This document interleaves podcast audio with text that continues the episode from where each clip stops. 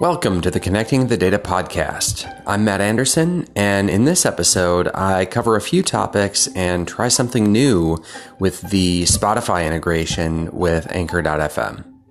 Enjoy!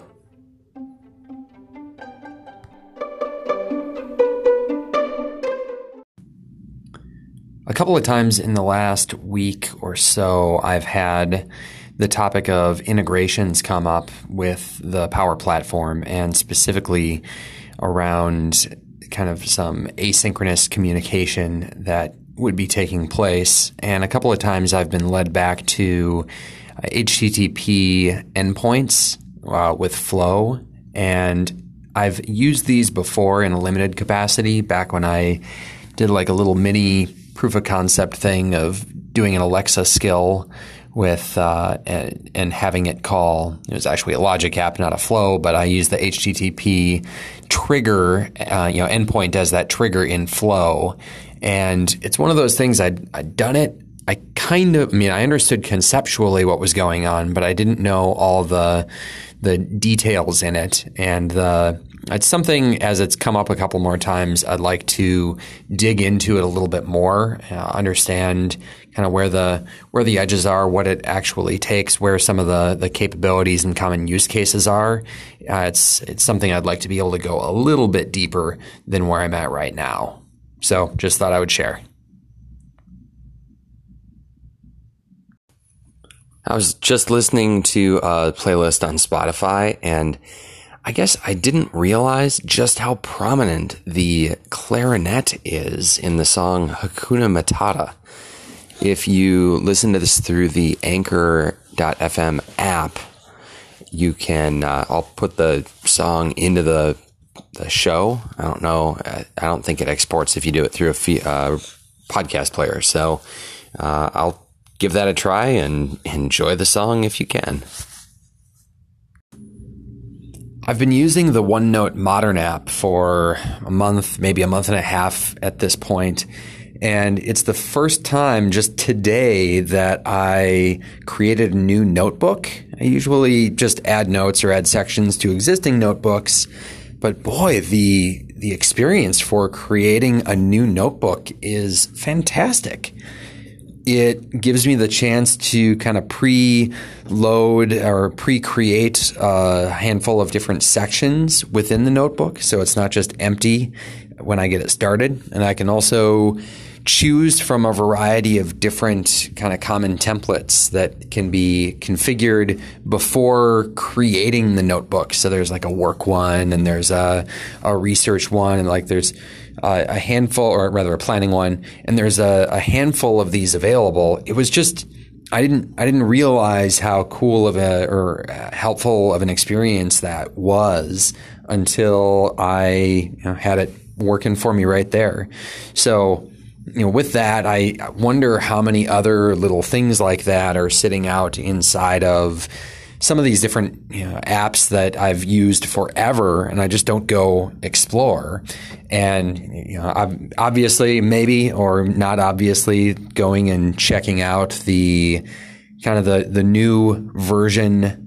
Uh, the new newly deployed apps. I guess it's not even that new anymore, but the the more modern version versus the the traditional desktop version is where I can see that update, that change. So very cool. Really like it. And boy, what a great experience of can, creating a notebook. I haven't felt this excited about doing that in, gosh, ever? Maybe ever. I'm still very much a fan of leveraging PowerPoint in presentations, but I'm always looking for ways to get through what can can otherwise be pretty pretty much pretty yawn filled, I suppose.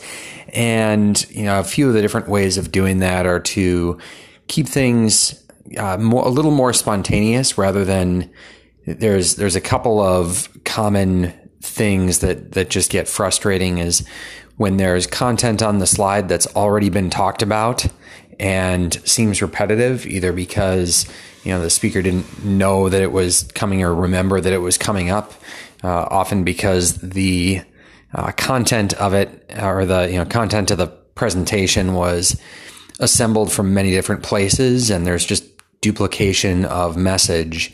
And when you're actually presenting it, it's, you know, almost a, a surprise as as it comes up. It's like, oh yeah, we already talked about this three slides ago, but I guess, and then they feel compare, compelled to you know, kind of go through it again. One of the ways that I combat some of this is through a capability in PowerPoint called Zoom, and it it kind of jumped out at me a few months ago. I think it, the there was some expanded capability that was released in it because originally I thought it was just a way to be able to like literally kind of zoom into a certain part of the slide or perhaps you know have a, an expanded version of something but what it is is it, it allows you to have kind of like thumbnails for different sections or different slides that you might want to go to that you can launch to from a title slide. I first used it at the HIMSS conference as a way to stitch together several different uh, conversations supported by slides uh, for the booth that we had, not knowing who at a booth or who's going to want to talk about what when they come up to the booth. That was a great way to avoid you know, jumping around in a slide deck uh, or trying to you know ad hoc do uh, something off the cuff every time. It gave uh, kind of polished professionalism to the conversation and kept it personalized rather than having to you know jump around through slides. And oh yeah, maybe this or that one might be important. And that Zoom capability has come up several times now since I'll actually be giving a an internal presentation on it at an upcoming uh, meeting for folks in the regulated industries on uh, how we've been using it on the HLS team, kind of the, the story of what we used at HIMSS and how we've been using it moving forward. So if you haven't checked it out, it's in the latest and greatest version of Outlook, uh, Outlook, PowerPoint. And uh, from there, uh, yeah, give it a try. Thanks so much for listening. If we're not already connected, you can find me online at my website, connectingthedata.com, or on Twitter at MC Anderson.